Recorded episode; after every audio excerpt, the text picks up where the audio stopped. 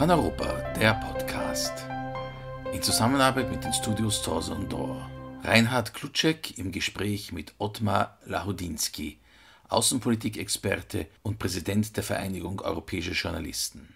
Wir sprechen heute mit äh, Ottmar Lahudinski, dem Präsidenten der Vereinigung Europäischer Journalisten, der eine Reihe von Stationen in seinem beruflichen Leben hinter sich hat, äh, unter anderem bei Profil und bei Presse, ein erfahrener Europakorrespondent. Als Präsident der Vereinigung der europäischen Journalisten hat er gemeinsam mit seinen Kollegen vor kurzem eine Petition an die drei Präsidenten der drei EU-Institutionen gerichtet, wo darauf hingewiesen wird, dass die Corona-Pandemie nicht zu einer Einschränkung der Medien- und Pressefreiheit führen sollte. Was war der Ausgangspunkt für diese Petition? Haben wir Sorge um Pressefreiheit in Europa? Doch, haben wir absolut. Äh, es war ja die Lage schon im Vorjahr ähm, relativ äh, angespannt. Äh, ich erinnere nur auch an die, an die immer noch nicht ganz aufgeklärten Morde, die es sogar innerhalb der EU gab, nicht an die Frau Caruana Galizia in, in Malta, auf Malta und der Herr Kuciak mit seiner Verlobten in der Slowakei. In der Slowakei ist zumindest jetzt der Mörder schon verurteilt worden, aber die, manche politische Hintermänner äh, oder Hinterfrauen, äh, die sind offenbar immer noch äh, in Freiheit.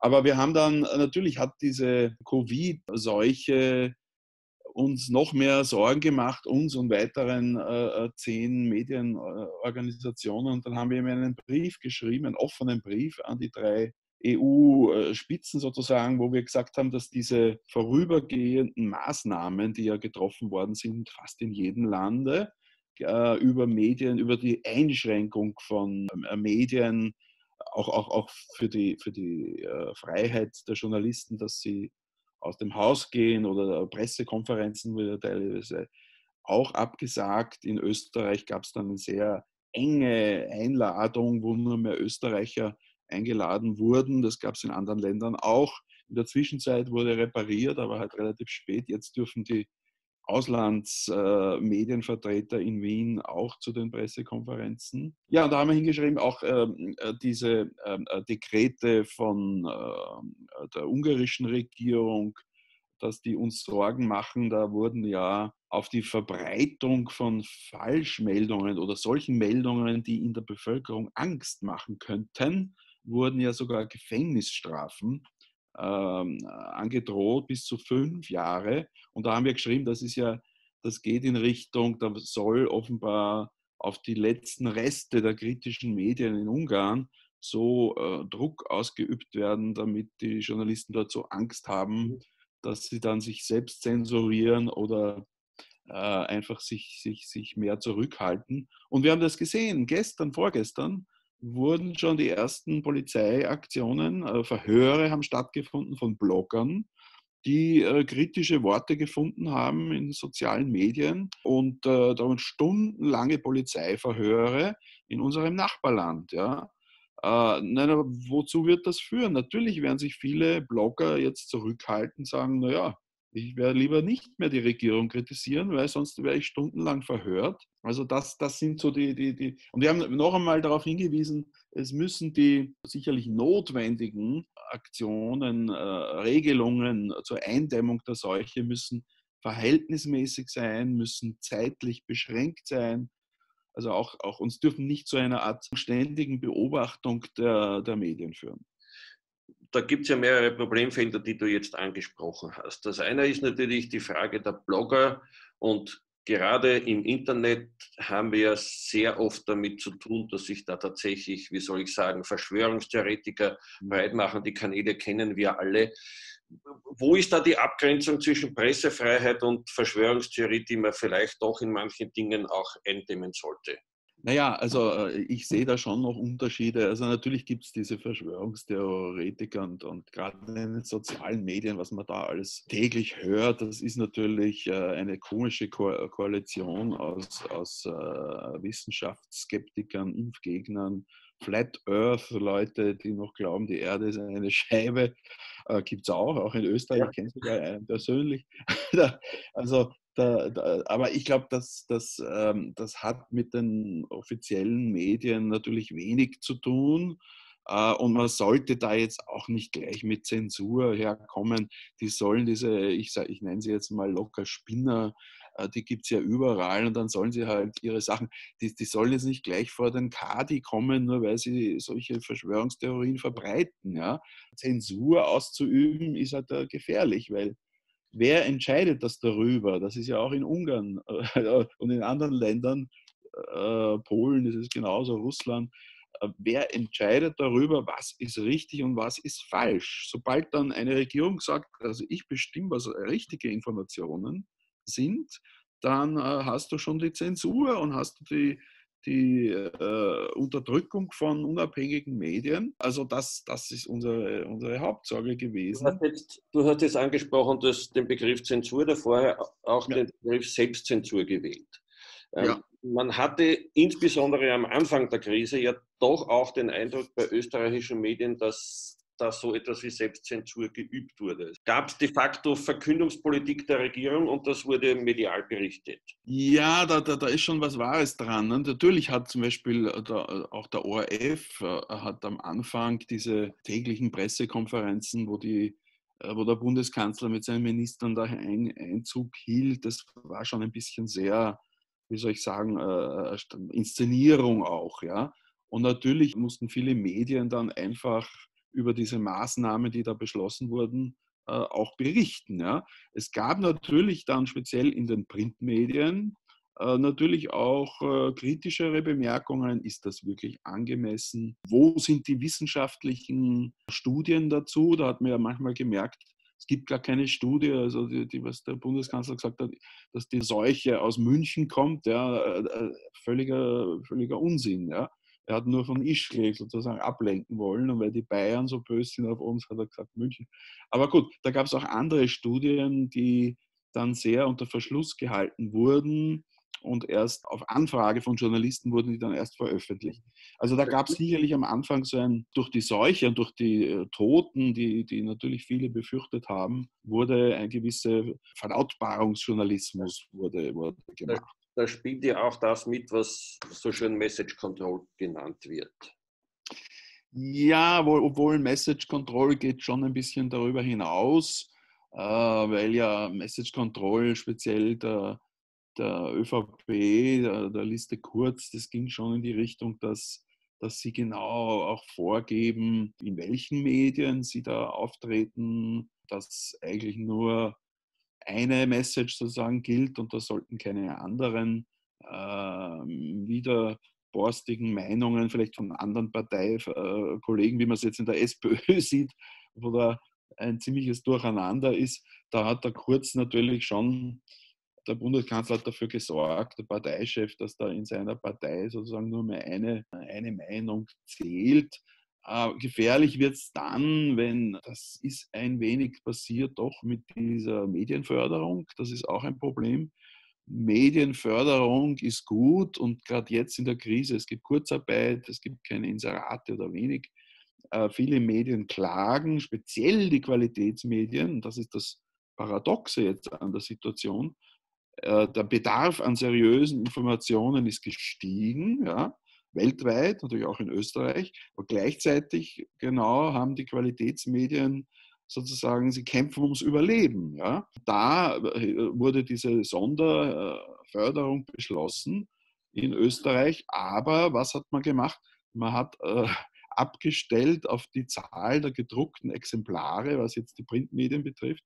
Und da haben natürlich die großen Boulevardblätter und Gratisblätter wie Kronezeitung und Österreich und heute haben den Löwenanteil kassiert, jeder so an die zwei Millionen Euro, während die Qualitätszeitungen dann nur so einen Bettel bekommen haben. Das ist natürlich nicht in Ordnung. Das ist ja schon lange ein Kritikpunkt, dass durch Regierungsinserate auch Berichterstattung gekauft. Das kommt dazu. Ne? Also, nicht, also nicht nur Geld fließt dann, sondern auch Geld, also direkt wie bei dieser Sonder-Corona-Förderung, sondern dann kommen ja auch noch die Regierungsinserate. Ja? Und das wissen wir ja wirklich auch schon seit Bundeskanzler Feimann, der das also auf SPÖ-Seite wunderbar beherrscht hat, dass er sich Medien durch äh, viele Inserate sozusagen willfährig gemacht hat. Und äh, letzten Endes hat es ihm aber auch nichts genützt, wie wir wissen. Ja. Kommen wir zum äh, Schluss noch zu einer Frage, die jetzt Europa als solches betrifft. Die ja. Vereinigung der europäischen Journalisten steht ja positiv zur europäischen Einigung. Wie würdest du denn die Stellung Europas in der Welt heute beurteilen? Ja, also äh, die Krise, muss ich sagen, hat die EU schon weiter sehr geschwächt. Ja. Die EU ist ja am Anfang der Pandemie fast überhaupt nicht mehr vorgekommen.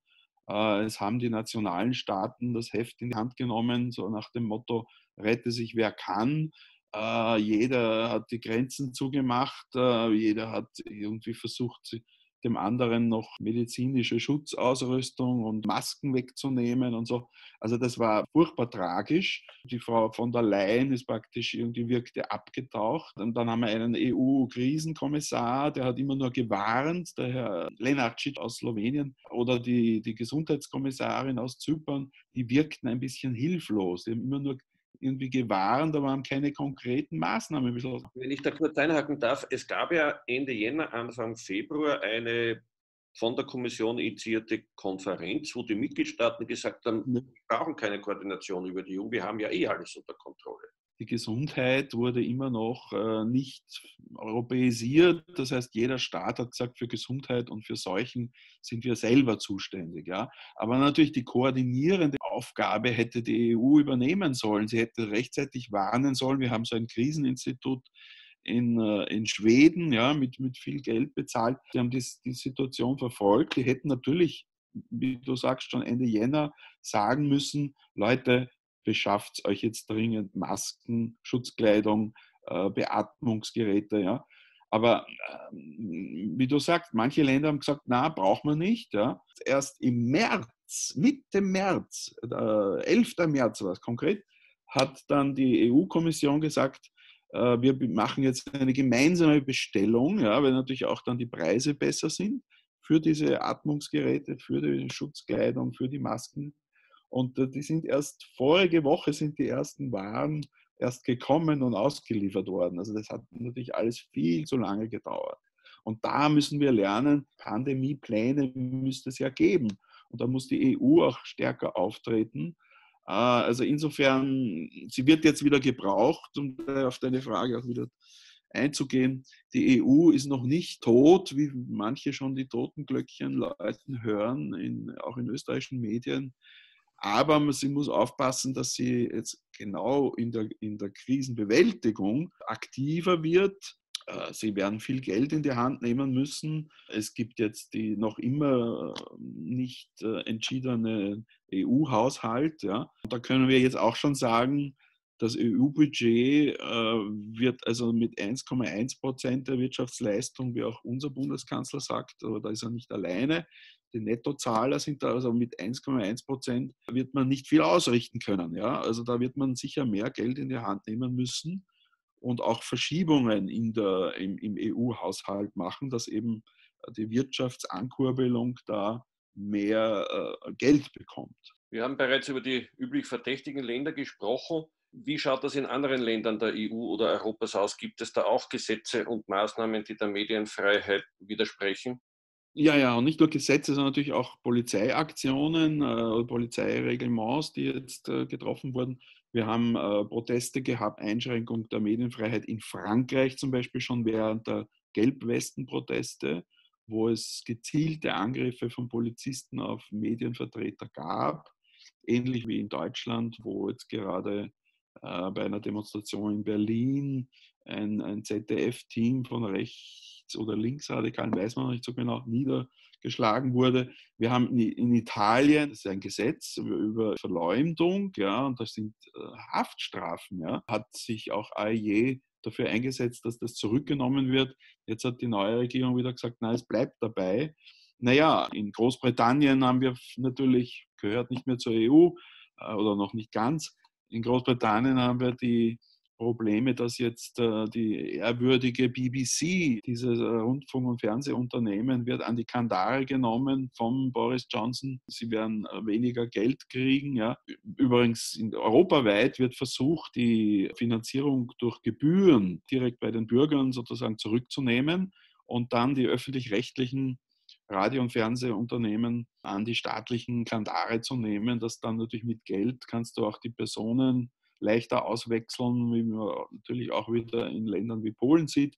Aber nicht nur. Und daher, das war unser Appell auch an die EU-Kommission. Leute, passt auf, jetzt sind zwei, drei Kommissare zuständig dafür. Äh, Frau Jourova, äh, die Tschechin, hat aber gerade Orban einen Freibrief erteilt, hat gesagt, diese Dekrete, das ist alles mit EU-Recht vereinbar. Ob diese Polizeiaktionen wirklich vereinbar sind mit der Grundrechtscharta der EU, das bezweifle ich. Ja? Und insofern bräuchten wir hier mehr Durchgriff auch von der EU-Kommissionspräsidentin. Und da hoffe ich, dass sie doch unsere Appelle endlich liest und dann auch wirklich zu Handlung schreitet. Ja? Da gab es von euch ja auch eine Initiative, dass so eine Art Medienkommissar oder Medienfreiheitskommissar geschaffen wird. Genau, also im Sommer schon letzten Jahres, gerade als Frau von der Leyen quasi ausgewählt wurde, war einer unserer ersten Briefe, bitte, man sollte doch einen Kommissar, eine Kommissarin mit äh, dem Thema Medien und Medienfreiheit betrauen, weil das ein bisschen zwischen den äh, Justiz- und äh, Transparenz- und sonstigen Digitalisierungskommissaren fällt dann irgendwie zwischen diesen dreien Personen irgendwie durch. Ja? Und äh, da sollte eine Person dafür zuständig sein. Ja, wir haben uns leider nicht durchgesetzt. Das war Paneuropa, der Podcast. Reinhard Klutschek im Gespräch mit Ottmar Lahodinski, Außenpolitik-Experte und Präsident der Vereinigung Europäischer Journalisten.